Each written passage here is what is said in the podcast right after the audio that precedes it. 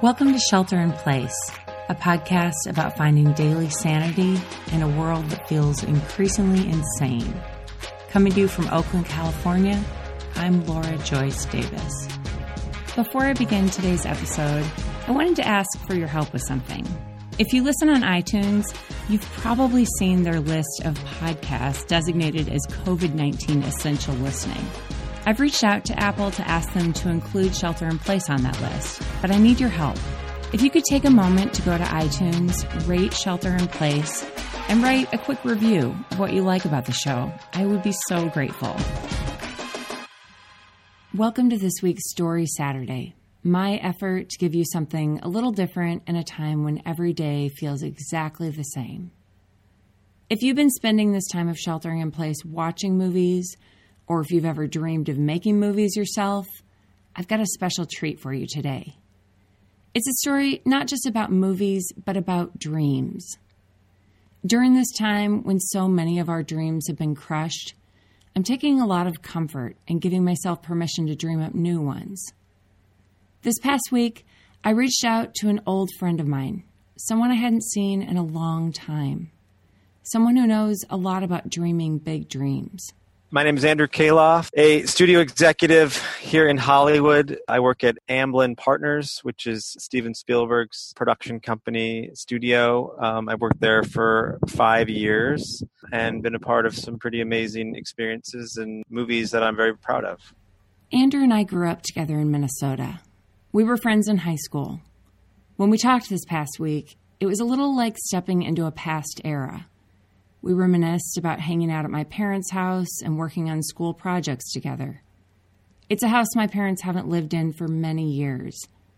They sold it to a semi famous local magician who made it into a place of magic and wonder, complete with a man cave treehouse and swans and gardens with Snoopy sculptures. Before this pandemic, you could stay there on Airbnb. Like so many things in my life, that house moved on had a life of its own that had nothing to do with me. Andrew and I went to college together too, in Madison, Wisconsin. We moved in different circles by then. I was on the track team and didn't have time for much else. But every few months or so, we'd meet up for lunch. It was a time in our lives where our childhood dreams were bumping up against reality. It's been a lot of years since those lunches on State Street. But what I remember most about them is what a good friend Andrew was to me. How supportive he was as I battled injury after injury and worried I'd lose my track scholarship. As I took my first creative writing class with Anthony Doerr, who would go on to win a Pulitzer Prize and become a best selling author. Back then, I was just wondering if I had what it took to chase my dream of becoming a writer. While I was dreaming about writing books, Andrew's dream was of making movies. After I graduated college, I just kind of had always had the dream of pursuing a career in the film business. I was as naive as they came. I had no idea how it worked, but I knew I had courage and drive and all that kind of stuff. So I literally got in the car after I graduated, and along with my wife, who was my girlfriend at the time, and like the two or three people that I knew in Los Angeles who were also going to kind of make a go at it, I had that kind of that base to, you know, go do that. And, you know, I thought I kind of wanted to physically work on movies, which I think is what a lot of people think when they're young, like actually work on a movie set and be either the director or the director of photography or the producer. And so I got kind of my exposure that way. And I was a PA which was a production assistant on like an independent million dollar movie. I was chasing jobs anywhere I could find them. And I kind of fell into development or the classic kind of studio system, working for a producer director who had a deal at Dimension Films at the time. And little did I know that that was going to be kind of the gateway for me to break into the industry. The filmmaker Andrew worked for was Todd Phillips, and the movie he was working on was a comedy starring Luke Wilson, Vince Vaughn, and Will Ferrell. You might remember it. It was called Old School, and it was a huge hit. Todd's next film was Starsky and Hutch. And he was building a company from the ground up. I was an assistant to a young guy who was running the company for Todd and really kind of cut my teeth learning the business that way. Just being a production company, working for a filmmaker who everyone kind of wanted to be in business with, you know, acquiring projects, reading a lot, learning all the names of different people around town, all the agencies, studios, managers, uh, and just kind of got a crash course in it. And it was incredible. At the time, Andrew thought he'd work there forever. He was young, and it was the kind of opportunity he'd been waiting for. But another job opened up at Dimension, Todd's home studio. Andrew became the assistant for the head of production, Brad Weston, who mentored Andrew and gave him some incredible chances to grow. Andrew says he's still grateful for that experience and for his relationship with Brad. He followed Brad to Paramount Pictures, one of the big studios in town that was putting out roughly 15 movies a year. Andrew kept working hard and learning. He got promoted and became the director of creative affairs. He says his job was to be the support system for the films Paramount was making. That's where I worked on uh, Hansel and Gretel, and that's where I worked on World War Z and G.I. Joe, Mission Impossible, and just like had the greatest time in the world learning, you know, just how to run a movie and getting that exposure was incredible.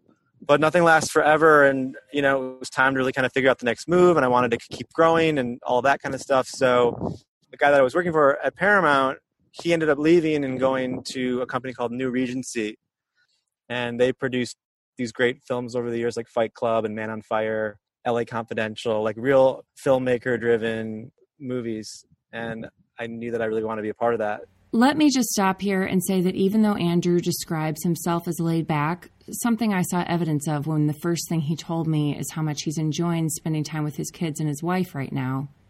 Andrew is not a settler. He's not showy about his success. He's always had that kind of humility that makes it really easy to be happy for him. But as I hear the way he talks about his journey, how each step in his career was the logical next one, it's clear that he's worked really hard to get to where he is now. And not just in the beginning, when he was trying to break into the industry, but even after he had had some pretty major success. He never reached a point where he stopped growing. That desire to grow paid off. He describes his time at New Regency as lightning in a bottle. They won back to back Oscars with 12 Years a Slave and Birdman. He says, I worked there for five years and I had the greatest time. But my heart has always kind of been in the Amblin space, you know, having grown up in the 80s and watched those movies like Back to the Future and Indiana Jones and The Goonies and Close Encounters and all those kind of great stories about ordinary people who are thrust into extraordinary situations. Very kind of wish fulfilling, very inspirational, hopeful stories. Andrew has been a buyer at Amblin for five years now. He's gotten to work on films starring Scarlett Johansson and Tom Hanks. He says it's been a lifelong dream to work there, to get to be a part of what they stand for to have a hand in creating those hopeful stories of ordinary people thriving in extraordinary situations. Stories that are told on a big canvas, but that are still deeply personal and relatable. He thinks it's why we keep coming back to the movies, not just for entertainment, but because they remind us of what we're capable of. They call us to be a better, more incredible version of ourselves. As a buyer, Andrew is supporting so many different parts of the business. Every day is different. He has to make sure the projects have the financing they need, and he's constantly reaching out to his network and forming new relationships to build a slate of movies. He reads scripts, books, articles, manuscripts, and hears pitches. Sometimes he reads manuscripts of books that haven't been published yet. He says it all starts with an idea. Part of his job is to take that idea and find the right people to make it grow into a movie. The right writer, director, filmmaker, actors who can form that idea into a movie that won't just be commercially successful, but something worth watching. What's tricky is just like you're marrying art and business. And, you know, we are the ones who get to say yes or no. We are the ones who really get to shape it. It's a very collaborative medium. It's not just one person you know the director it's their film but it's the studio's film too so there's got to be that kind of seeing eye to eye that we're all making sure we're trying to achieve the same goal filmmaking is an art form but it's also a business I really appreciate this perspective, especially now, during this time when I'm trying to support my family with this podcast. I've been aware of a shift in myself as I've gone through this process. In the beginning, the podcast was just this thing I was doing for myself. It was my way of finding daily sanity during this time, of making sure that I didn't go crazy being home with my kids 24 7 and sharing a small space with four other people. And it was that immediately. And it was also other things, things that surprised me. It made me feel more connected to other people. It prompted me to reach out to others, people like Andrew, who I hadn't seen for years. It reminded me of how many kind and generous people are in my life, both now and in years past. It helped me cultivate the kind of gratitude I'd been ignoring for years. Then Nate lost his job, and suddenly the project wasn't just a way to mark this time for myself, but a way to pay the bills. A way to finally be able to support myself doing the work I love, or at least that's the hope. And it changed things. I started worrying about how many people were listening. Some weeks the numbers were high and my hopes soared. Then the next week they drop, and I'd wonder if I was doing something wrong. I'd unwittingly slipped into a game of comparison, a game no one ever wins. As Andrew said, it's a tricky thing to marry art and business. The last week or so, I'm landing at a new place, one that feels like a healthy middle ground. I'm hustling. I'm embracing the role of entrepreneur. I'm taking chances and putting myself out there in ways that I never had the courage to do before. Those things might produce the results I'm hoping for, but that's not the main reason I'm doing them. I'm doing them because if I'm going to be creating something every day, I might as well go all in. You're going to get a lot of no's, a lot of no's, and it's going to be frustrating. But all it takes is one yes. Go for it, and, and it's going to be frustrating. But if it's the thing you really, really want to do, don't stop. Surround yourself with people who want the same thing as you and that you can relate to and be inspired by. And you'll find the right entry point into whatever you want to be.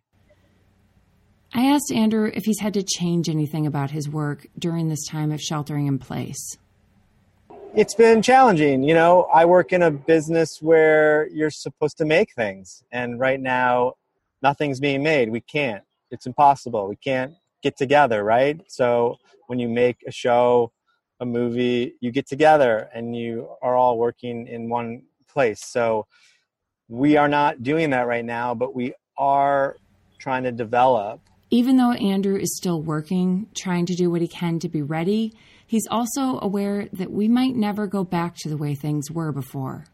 Movie making, like all of life, might have to change. I don't know what it's going to be yet, but I know that we're going to need to think of the way we tell stories differently. That, you know, the, definitely the way we make things, and maybe we're more proficient in how we make things. Maybe some sort of beautiful new way of looking at a story and telling it and can come out of this just because we're so programmed to think that this is how you do it.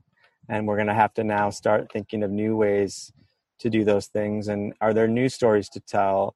Um, are there new characters that can emerge out of this? You know i don't know if people are going to go want to see kind of end of the world type films or even tv shows after this. I think they're definitely going to want to you know be inspired and a lot of wish fulfillment in those things that they consume and that are hopeful and that make you laugh. So I think all of that mess, all of that science and that that chemistry of mixing things together is going to produce something that we just don't know what it is yet, but in a way that I think is very impactful and progressive and hopeful. I also asked Andrew what this time has been like for him personally being home with two kids while he and his wife, who's a commercial real estate broker, both try to work full time. And I have to say, his answer says a lot about his outlook on life. It's been incredible being home with my family for sure. I mean, there's no other time like there'll be no other time like this. I think in my lifetime, either, and either for them. Um, but it's definitely brought us closer together. I feel like my family has grown immensely um, just watching my daughters change, you know, every day and just become more independent. And um, it's been beautiful on one hand, and it's been challenging on the other. Just you know, it's kind of like in your hands each day and what you make of it. But the connectedness and just how things take so much longer to execute each day is is a challenge because we're constantly changing direction from being school teacher to executive to dishwasher to teacher to uh, you know gym teacher uh, to grocery shopper um, you know it's a constant kind of beautiful tornado of chaos Andrew's had an impressive career in Hollywood, but his successes aren't what prompted me to reach out to him.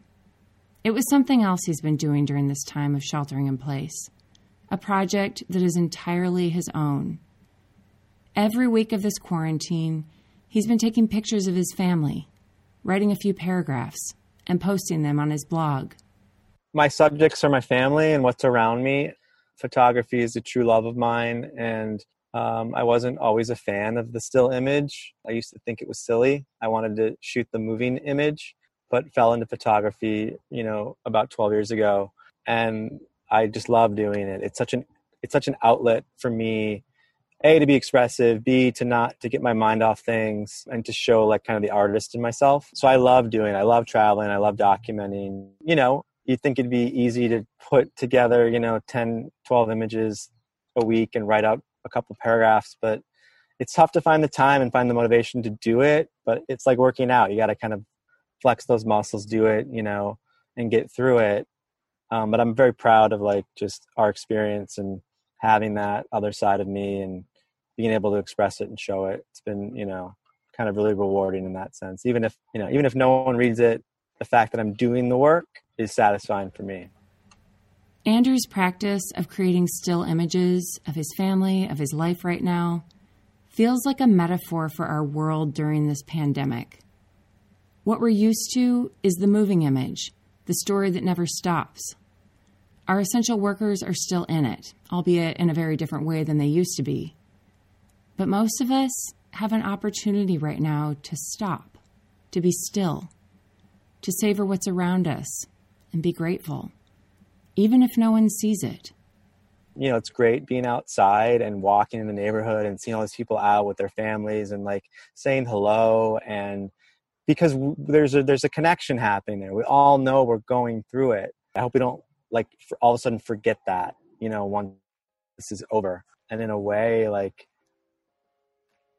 if you like are trying to look for like a silver line, like I just hope humanity's better, you know, after after this uh, I don't know personally, just knowing that you need to evolve and look through a different lens, you know, of how you see the world. My conversation with Andrew has pushed me to be a little freer with my creativity, to take chances, to step into that beautiful tornado of chaos. I wonder if, in some way, that's what this time could be for all of us. Whether we've lost our jobs and are caring for children, or are busier than ever trying to hold down a job. Maybe this time is an invitation to put ourselves out there in a way that feels scary, but also exhilarating. Maybe this is a chance, an invitation to finally be as brave as we always hoped we could be. Or maybe the invitation is small, but significant.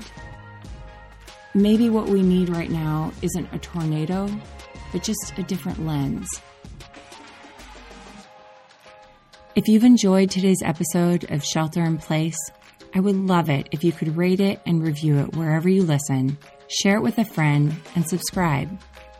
The Shelter in Place music was composed by Chase Horseman at Reactor Productions, and the Shelter in Place artwork was created by Sarah Edgel. As always, you can find links to the things I mentioned in each episode in my show notes at laurajoycedavis.com. Shelter in Place is sponsored by Brick and Mortar and Delta Wines. Even in these tough times, this family business has stepped up to be the first sponsor of Shelter in Place. When you order wine from brickandmortarwines.com or winesforchange.com, you can get 10% off your order by using the promo code SHELTER. If you order six or more bottles from Brick and Mortar, you'll also get free shipping and overnight shipping in California. I'll keep putting out episodes of Shelter in Place every weekday and Saturday, but I'll be taking Sundays off because we can all use a Sabbath. Until Monday, this is Shelter in Place. I'm Laura Joyce Davis.